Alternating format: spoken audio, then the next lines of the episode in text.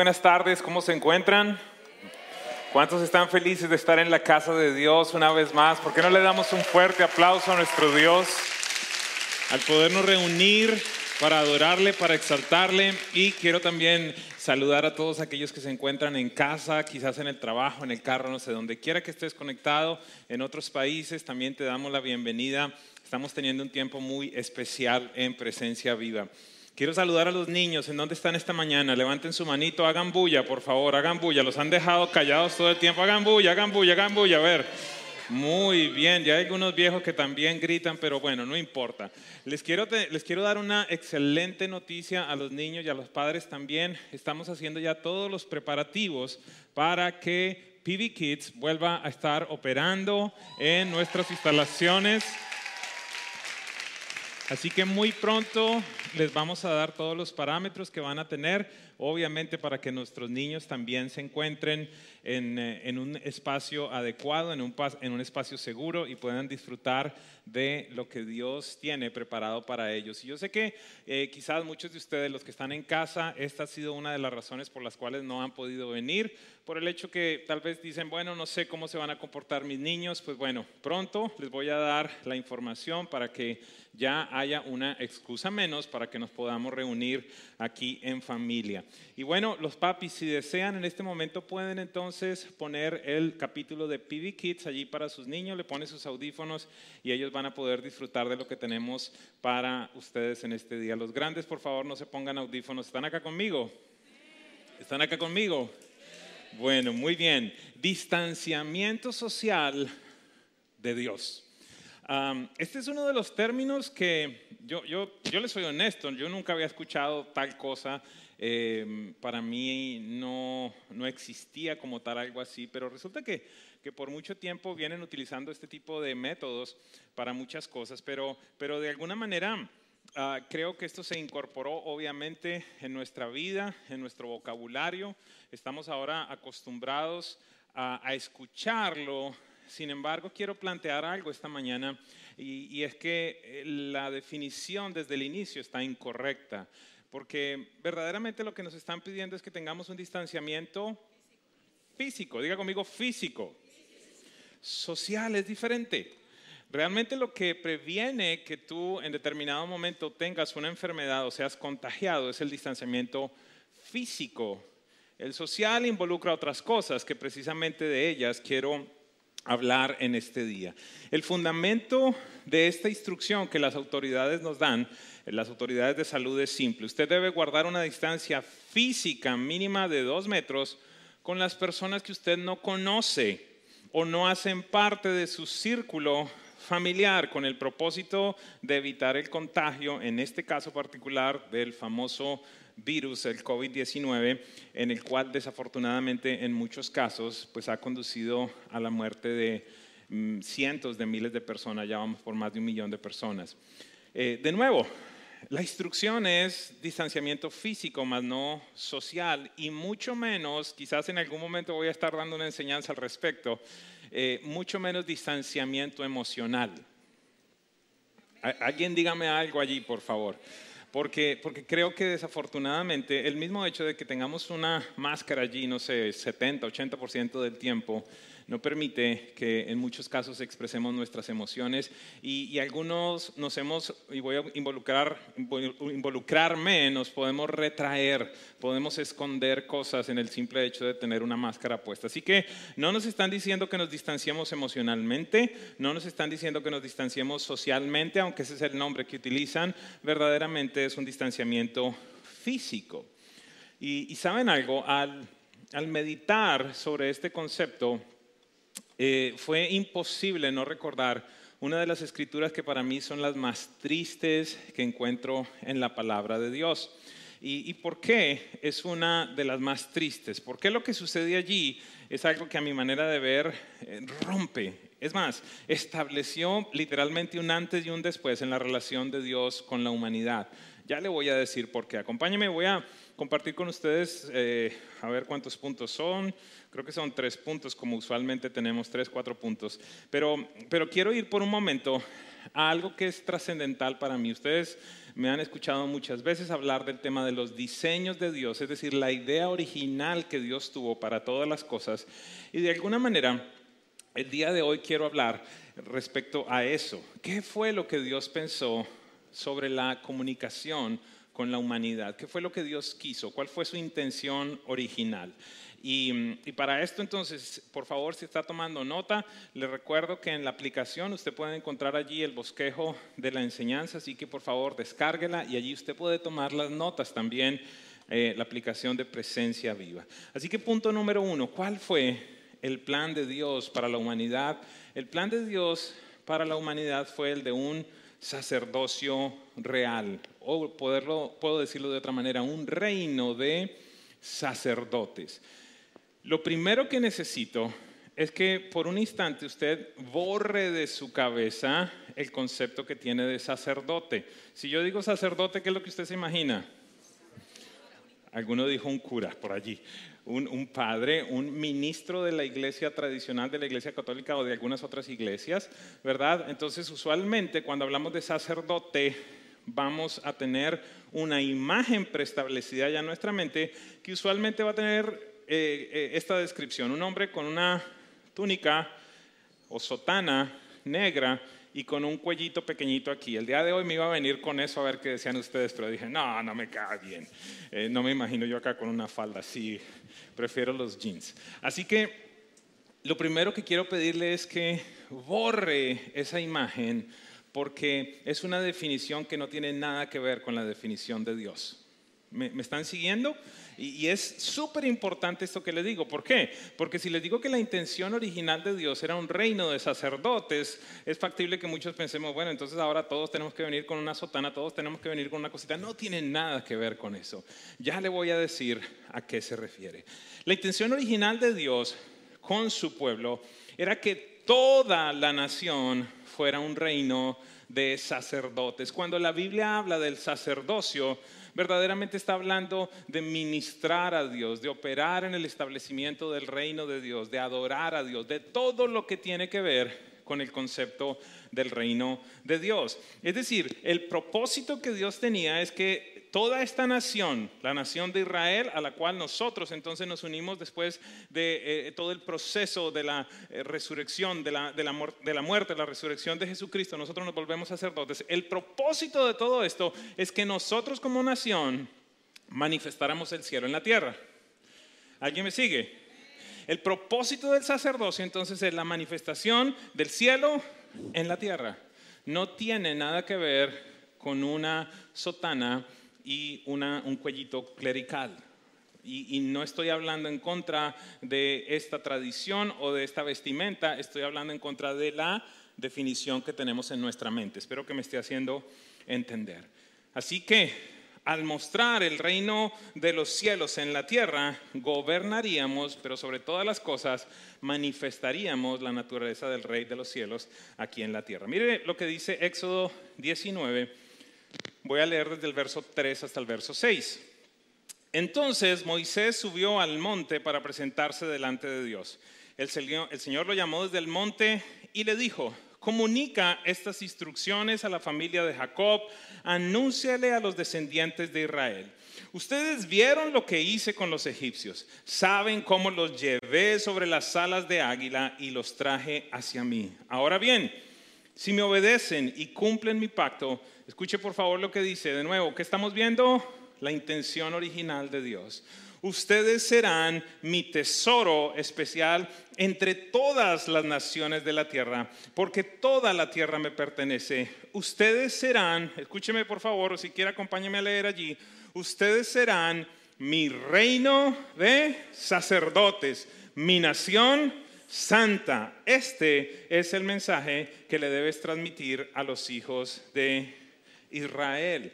¿Qué, qué sucedió? Y aquí desde, desde este momento empiezo a expresarle la tristeza que me produce lo que leo. Mire lo que pasa en el capítulo siguiente, Éxodo 20, 18 al 21.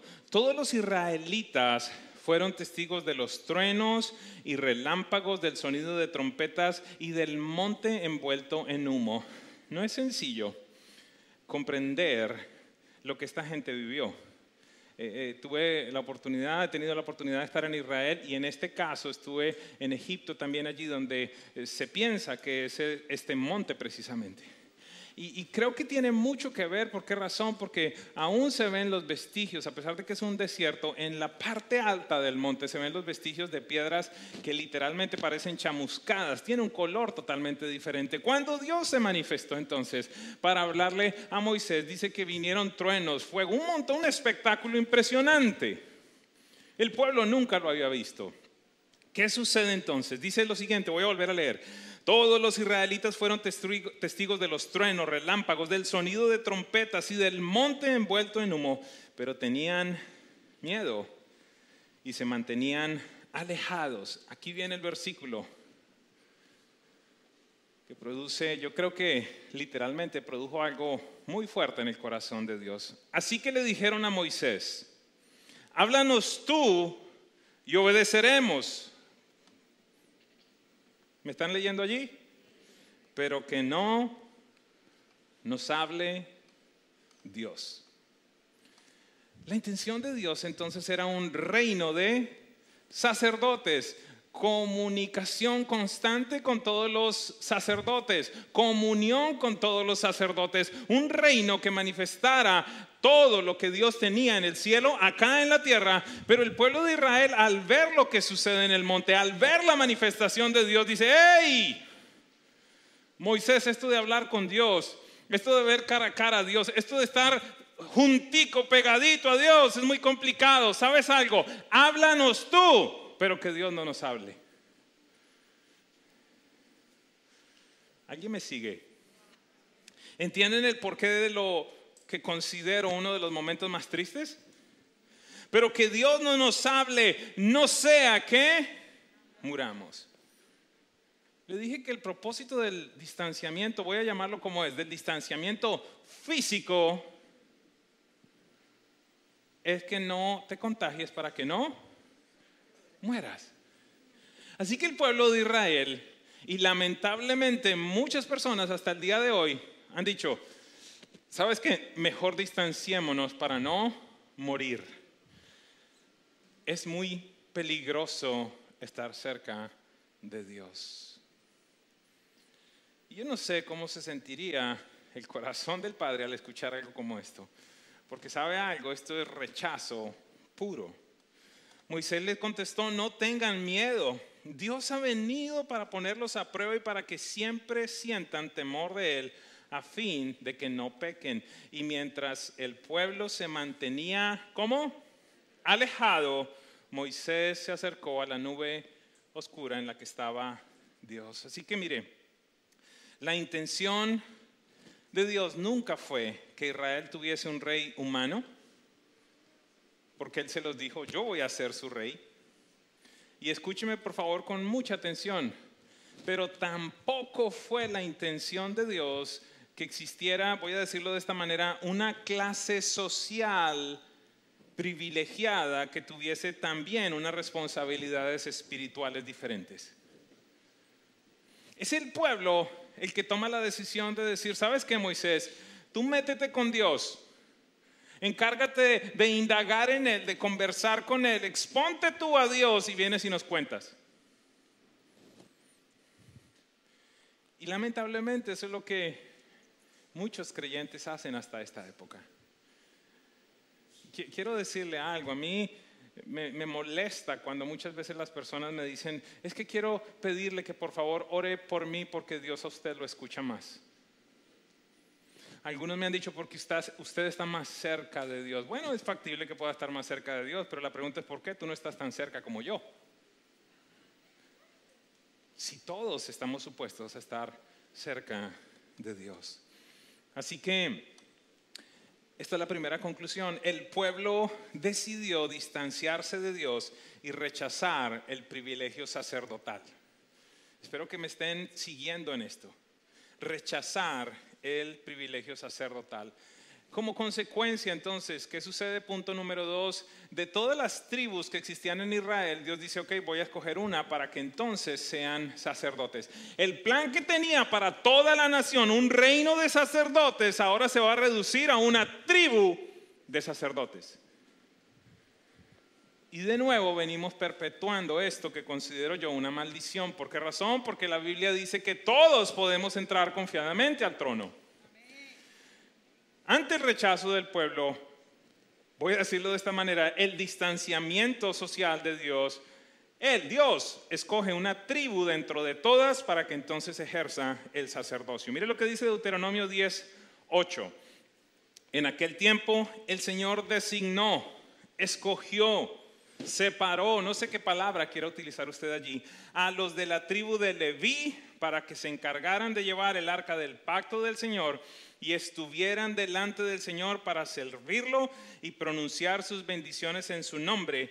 Esas son las responsabilidades de ellos hasta el día de hoy. ¿Qué quiero decir con esto entonces? Que todo el pueblo estaba supuesto a llevar el arca, es decir, la gloria de Dios sobre ellos y pronunciar bendiciones, pronunciar lo que el cielo estaba diciendo en la tierra. ¿Quién? El pueblo entero, no una sola tribu. Deuteronomio 18:5 nos dice, pues el Señor tu Dios eligió a la tribu de Leví de entre todas tus tribus para que sirva el nombre del Señor por siempre. Números 18, 4 al 7 dice, los levitas te ayudarán en el cumplimiento de sus responsabilidades del cuidado y el mantenimiento del tabernáculo, pero no podrá ayudarte ninguna persona que no esté autorizada. Aquí se estableció un límite. Aquí se, estableció una frontera en la que Dios dice, ustedes no quisieron, ok, entonces ahora solamente ellos. Me estoy comunicando esta mañana. Parece que no, están muy calladitos. Dígame algo, porque no veo sus, no veo sus caritas, recuerden. Súper importante que podamos entender esto. Ustedes realizarán los deberes sagrados dentro del santuario y el altar. Si siguen estas instrucciones, escuche por favor, mire lo que significaba la responsabilidad, lo que, lo que mantenía al pueblo cubierto. Mire por favor, el enojo del Señor nunca jamás se encenderá contra el pueblo de Israel. ¿Cuándo? Cuando los levitas hicieran lo que tenían que hacer. Yo mismo escogí a tus hermanos levitas de entre los israelitas para que sean tus ayudantes especiales. Ellos son un regalo para ti, dedicados al Señor para servir en el tabernáculo. Pero tú y tus hijos, los sacerdotes, deben llevar a cabo personalmente todos los rituales sacerdotales relacionados con el altar y con todo, escúcheme por favor aquí, y con todo lo que está detrás de la cortina interior yo te doy el sacerdocio como un privilegio de servicio. Cualquier persona que se acerque al santuario sin estar autorizada será ejecutado. Así que a dónde vamos, el sacerdocio fue un regalo de Dios a la tribu de Leví. ¿Qué significa esto? No, no puedo asumir que todos conocemos. ¿Qué significa esto? Esas actividades detrás de la cortina. ¿Qué sucede? ¿Qué significa? De nuevo, la Biblia nos dice que Dios le da instrucciones a Moisés para establecer, permítame decirlo de esta manera, una copia, una semejanza del cielo en la tierra. Y le manda a levantar un tabernáculo. Un tabernáculo que fundamentalmente tenía tres áreas tres áreas específicas. Un área llamada los atrios donde todas las personas podían venir. Otra área llamada el lugar santo donde solamente algunos sacerdotes podían entrar en determinado momento. Habían ciertas cosas allí, había un lavamanos, había pan, habían diferentes cosas. Pero entonces había un velo muy grueso, un velo muy ah, grueso es la palabra, denso que separaba el lugar santo donde podían entrar los sacerdotes del lugar santísimo donde solamente podía entrar una vez al año el sumo sacerdote, es decir, el jefe de los sacerdotes. Allí que estaba el arca de la presencia de Dios. Dentro del arca habían ciertas cosas. Había maná, estaban las tablas de la ley y estaba la vara de Aarón. No voy a entrar en todo este detalle el día de hoy. Pero solamente una vez al año el sumo sacerdote podía entrar para presentar un sacrificio y con ese sacrificio entonces que descendiera la presencia de Dios y limpiara al pueblo de todo el pecado que había cometido. Era un sacrificio por la nación entera. Y entonces Dios dice, ustedes se dedicarán al sacerdocio, a las actividades detrás de la cortina, pero nadie más puede acercarse a ese lugar porque será ejecutado. Nadie más podrá acercarse a ese lugar porque morirá. Se cumple entonces lo que el mismo pueblo había temido. Fue la consecuencia de lo que ellos habían decidido. Por favor, acompáñenme en este momento. Eh, eh, espero poder llegar al corazón de esta enseñanza para que comprendamos y tomemos decisiones en este día. Desde ese momento entonces nacen dos clases sociales. Número uno, el pueblo, la gente del común, si pudiera decirlo de esta forma. Y número dos, los sacerdotes que representaban al pueblo ante Dios y podían realizar las obras sagradas al acercarse a Dios sin temor de morir. Espero poder haber podido hacer un resumen completo de lo que significó esto, para llegar entonces ahora al corazón de esta enseñanza. ¿Qué significa la obra de Jesús para ti y para mí? ¿Qué significa la obra de Jesús en estos términos del distanciamiento social que estamos hablando el día de hoy? ¿Qué significa la obra de Jesús eh, en comparación a estas dos clases sociales que se generaron, la clase del pueblo común y el sacerdocio? ¿Qué tiene que ver Jesús con todo esto? Voy a leer una escritura en el libro de Hebreos un poquitito larga donde allí nos da la descripción de todo esto que les he contado. Hebreos 9, capítulo 1, perdón, Hebreos 9, verso 1 hasta el 8. Dice, ese primer pacto entre Dios e Israel incluía ordenanzas para la adoración y un lugar de culto aquí en la tierra. Ese tabernáculo estaba formado por dos salas, se los, he, explicado anteriormente. En la primera sala había un candelabro, una mesa, los panes consagrados sobre ella. En esa, sala se llamaba el lugar santo. Luego había una cortina, diga conmigo cortina. Diga conmigo separación. Había una cortina detrás de la cual se encontraba la segunda sala llamada lugar santísimo. En esa sala había un altar de oro para el incienso y un cofre, es decir, el arca de madera conocido como el arca del pacto, en la cual estaba, la cual estaba totalmente cubierta de oro. Dentro del arca había un recipiente de oro que contenía maná, la vara de Aarón a la que se le habían salido las hojas y las tablas del pacto que eran de piedra por encima del arca, estaban los querubines de la gloria divina cuyas alas se extendían sobre la tapa del arca, es decir, el lugar de expiación. Pero ahora no podemos explicar estas cosas en detalle. Cuando estos elementos estaban en su lugar, los sacerdotes entraban con regularidad en la primera sala, en el lugar santo, durante el cumplimiento de sus deberes religiosos. ¿Quiénes podían entrar? Los sacerdotes. ¿El pueblo podía entrar? No podía entrar.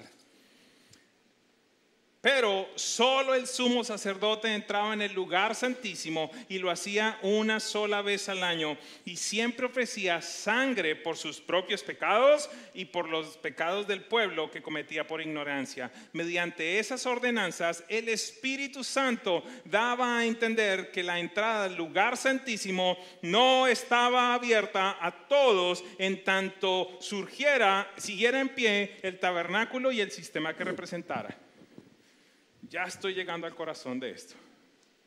El Espíritu Santo entonces nos estaba diciendo, no hay acceso, no pueden entrar. Ustedes rechazaron a Dios, entonces Él estableció límites y estableció una sola tribu y dentro de esa tribu unos sacerdotes específicos para que me sirvan. Cualquiera que se acerque va a morir. Pero quiero darle excelentes noticias en este día. Vaya conmigo por favor a Marcos 15, 37. ¿Qué está sucediendo allí? Jesús está en la cruz, humillado, torturado, clavado allí, traspasado. Y dice lo siguiente, entonces Jesús soltó otro fuerte grito y dio su último suspiro. Jesús muere. ¿Qué sucedió? Jesús muere. Verso 38. Y la cortina, diga conmigo de nuevo, la cortina. Diga conmigo la separación. Diga conmigo lo que me aislaba. lo que me separaba. Y la cortina del santuario del templo se rasgó en dos. ¿Desde dónde? Desde arriba hacia abajo. ¿Qué sucedió en el momento en el que se presenta ese sacerdote, Jesús, pero también ese cordero? Esto es lo increíble, que en Jesús estaba todo esto reunido. Se presenta a Él como este cordero que tenía que ser perfecto, sin mancha, sin arruga, que no fuera ciego, que tuviera sus testículos. Bueno, la Biblia habla de absolutamente todo lo que tenía que tener este cordero para que entonces el sumo sacerdote pudiera entrar en el lugar santísimo, sacrificarlo y allí entonces encontrar el perdón por sus pecados y el perdón por los pecados del pueblo de Israel. Esta vez entonces no fue un cordero de un año, un macho perfecto. Esta vez fue aquel que Juan el Bautista dijo cuando lo vio, he aquí el Cordero de Dios que quita el pecado del mundo. ¿Qué fue lo que hizo entonces desde el cielo hacia la tierra? Dios cogió esa separación y lo rompió. Créame que no hay casualidad en que coincidan esos dos eventos. Es más, ese, ese rasgar, si lo pudiera decir de esta manera, ese rasgar de esa cortina fue la consecuencia de la muerte. Yes, es un misterio, Siri. Siri es bruta, ella no sabe. Dice, it's a, it's a mystery to me. Of course. Ah, no pude decir otra cosa, Siri. Voy a callarte, te voy a pagar, Siri. Muy bien. It's a mystery to me. Oh my God. God is funny.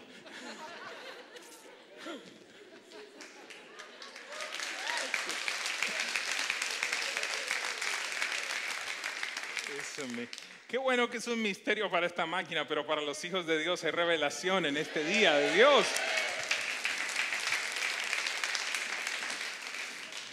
Mire entonces lo que nos dice el libro de Hebreos 9:24, pues Cristo no entró en un lugar santo hecho por manos humanas que era solo una copia del verdadero que estaba en el cielo. Él entró en el cielo mismo para presentarse ahora delante de Dios a favor de nosotros. Y no entró en el cielo para ofrecerse a sí mismo una y otra vez, como lo hace el sumo sacerdote aquí en la tierra, que entra en el lugar santísimo año tras año tras año con la sangre de un animal. Verso 26. Si eso hubiera sido necesario, Cristo tendría que haber sufrido la muerte una y otra vez desde el principio del mundo. Pero ahora en el fin de los tiempos. Cristo se presentó una sola vez y para siempre para quitar el pecado mediante su propio sacrificio, su propia muerte en sacrificio. Este es el gran misterio, amados. Que le pido a Dios que en este lugar, que le pido a Dios que tú allí en el internet, no continúes viviendo en el antiguo sacerdocio. No continúes perpetuando esa maldición de, pastor, ¿sabe qué? Hable usted con Dios y me cuenta qué es lo que yo tengo que hacer. ¿Sabe qué? Voy a la consejería para que me digan si me caso o no me caso. Voy para allí para que entonces me den la instrucción de esto o de aquello. Si hago o no hago. ¿Sabes algo? Tienes acceso. Dios te volvió a establecer como un sacerdote que tiene acceso libre al trono de Dios. Y si hay algún momento en el cual alegrarse, si hay algún momento en el cual celebrar, es este que te estoy anunciando esto. Por eso dale gracias a Dios por la obra de Jesús. Él no es un profeta más. Él fue aquel que pagó por tu pecado y por mi pecado para siempre.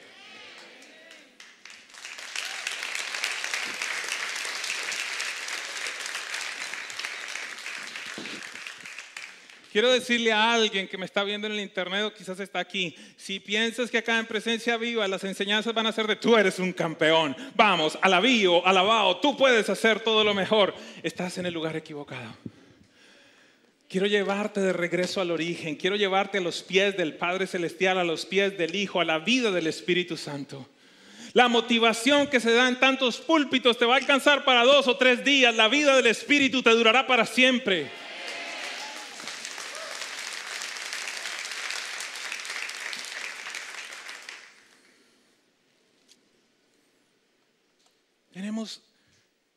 Tanta gente tiene hambre de escuchar cosas que le agradan y por eso está eh, podcast podcast para atrás eh, el, YouTube del uno y el Instagram del otro a ver qué dijo y, la, y el quote de fulano de tal y el quote de fulano de tal. ¿Por qué no citas la palabra? O por lo menos, ¿por qué no empiezas a citar lo que Dios te habla a ti? ¿Estás bravo? No, yo no estoy bravo, hombre. Quizás es una frustración divina en el sentido que la gente está buscando más lo que dice el pastor fulano, el apóstol fulano, el obispo no sé quién, la fulana de tal, la fulana del otro. ¿Por qué no buscas lo que ya Jesús nos habló? ¿Por qué no buscas lo que el Espíritu Santo nos está diciendo en este día? ¿Sabes por qué? Porque es más fácil hacer lo otro. Uh, yo siento el temor de Dios en este lugar esta mañana. Pero ese temor, ese temor lindo, no ese temor de, ay, me va a matar, no. Un temor reverente de decir, Señor, tengo que buscarte, tengo que inquirir en ti. El pueblo, ¿qué dijo? Eso se ve peligroso. Y sabe algo, hay mucha gente hay mucha gente que no busca de Dios porque le da miedo lo que Dios le va a decir. ¿Por qué? Porque va a venir y te va a decir, tú sabes que no tienes que estar metido con esa mujer, tú estás casado. Dios te va a decir, el Espíritu Santo te va a hablar y te va a decir, tú sabes que estás robando. Tú sabes que no estás siendo compasivo. Tú sabes que no estás tratando bien a tu esposa como un vaso más frágil. Eso es lo peligroso de hablar con Dios, que va a empezar a indagar en tu corazón. Mira, dice la Biblia en el Salmo 115, oh my God, que tú te haces conforme a lo que adoras. So when you worship Him, cuando le adoras, cada vez va a haber más de la naturaleza de Dios que se te va a impregnar, que se te va a impregnar, que se te va a impregnar. Eso es lo peligroso. Lo peligroso, quiero decirte algo, si en este instante, en el 2021, si entras constantemente a la presencia de Dios, sí vas a morir. Va a morir tu carne, va a morir tu vieja naturaleza, va a morir esa, esa clase de pecado que de ninguna otra manera había salido de tu vida. Sí hay una muerte que tiene que pasar. ¿Acaso Jesús no dijo, si alguno quiere ser mi discípulo, tome su cruz cada Semana Santa? No, no fue cada Semana Santa. Todos los días. Y sígame.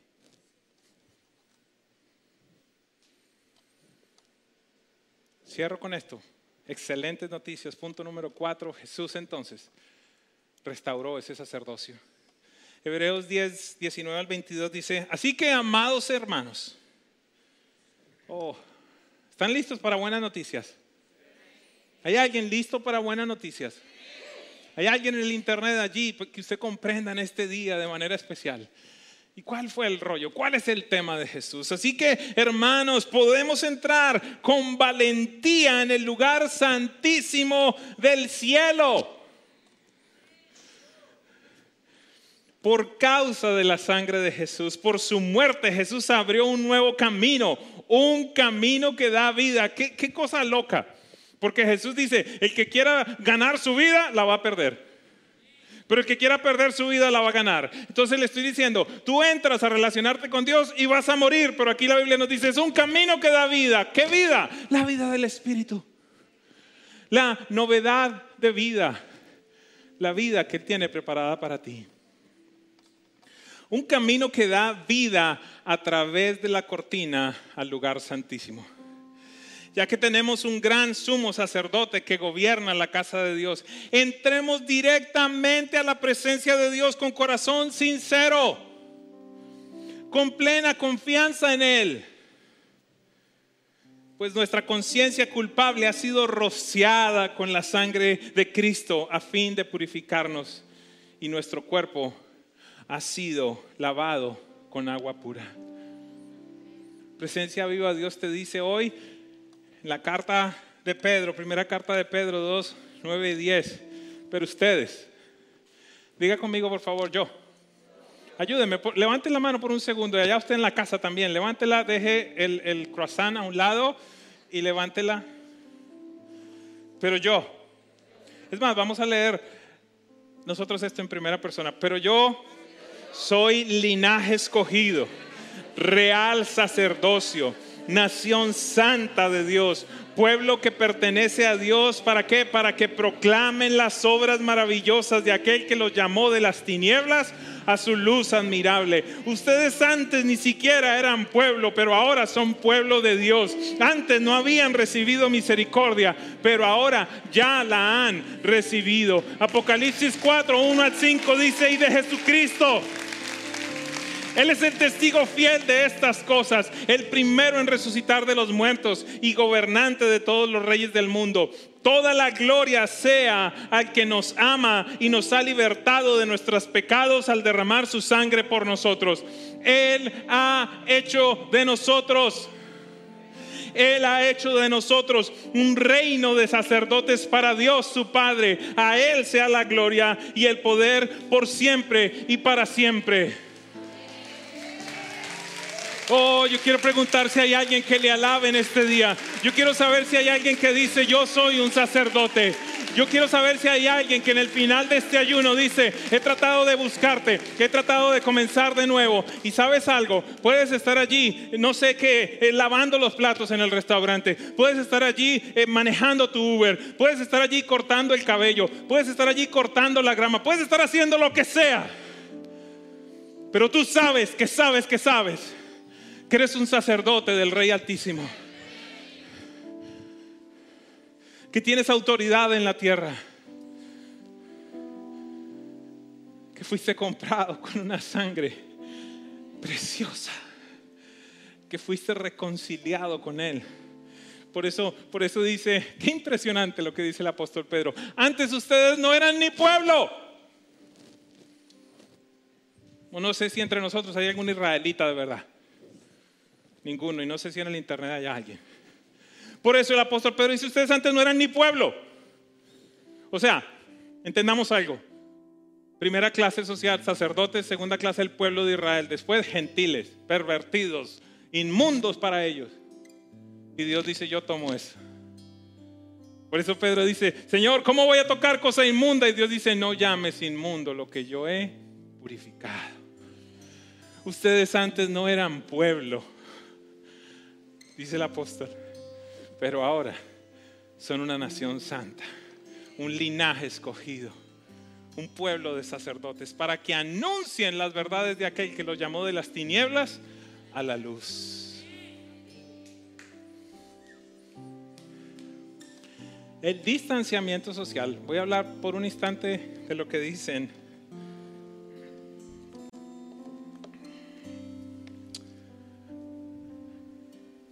los expertos. El distanciamiento social trae efectos que inclusive cambian la morfología del cerebro. Han hecho esos estudios, se produce más materia gris, pero sobre todo las cosas que causa.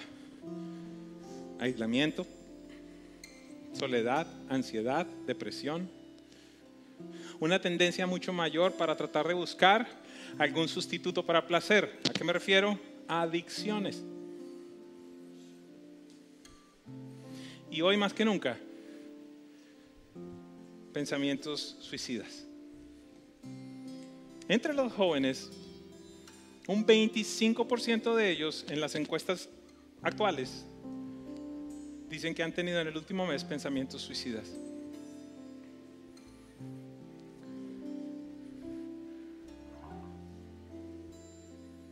Imagínate si eso lo produce el distanciamiento con los seres humanos ¿Qué sucede cuando nos distanciamos de Dios?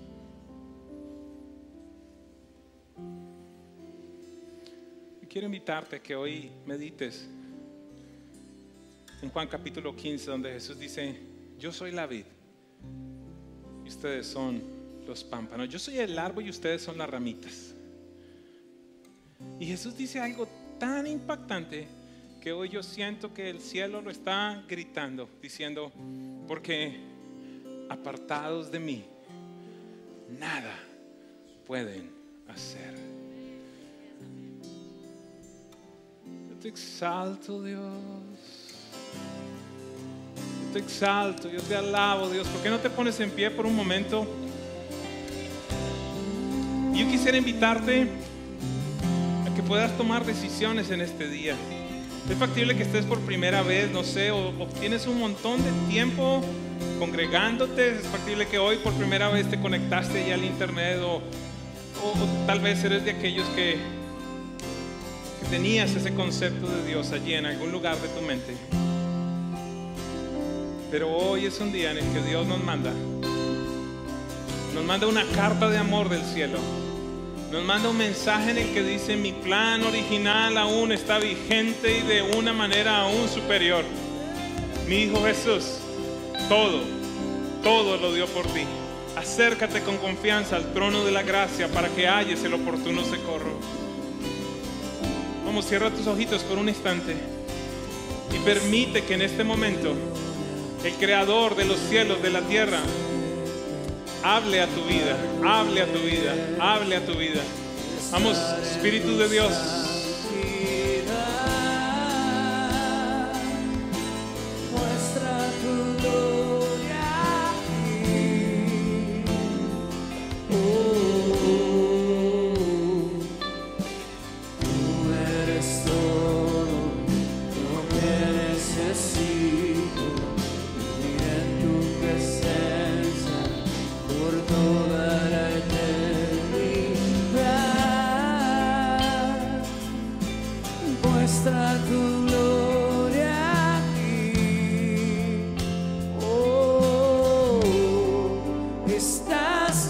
Aquí. Puedo escuchar tu dulce voz. Te amo, hijo, te amo, hija.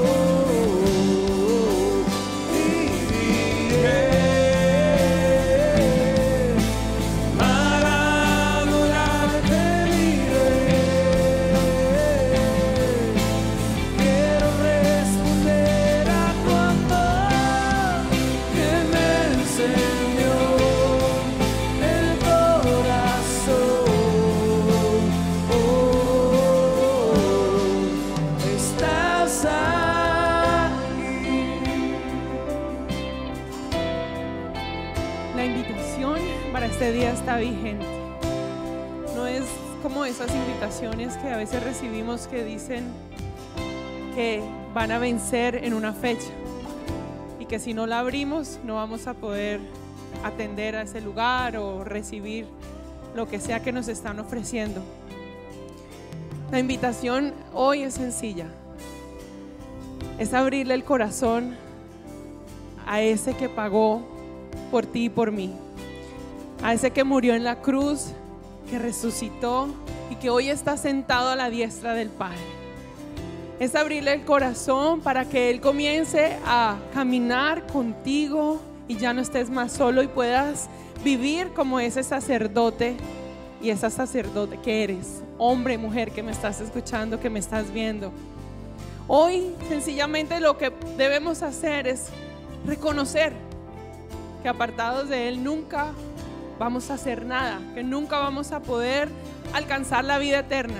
Por nuestros medios nunca lo vamos a poder alcanzar. Él ya pagó por tus pecados y mis pecados. Y hoy tú puedes decidir si le aceptas. Yo hace 25 años le acepté.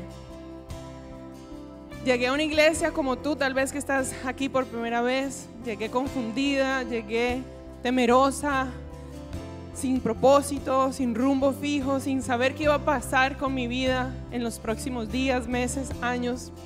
Llegué con un pasado oscuro, llegué con depresión, con tristeza, con derrota. Tal vez tú estés aquí o me estás viendo en tu casa y te puedes identificar conmigo. Tal vez no estés tan mal como yo llegué a la iglesia, pero estás aquí.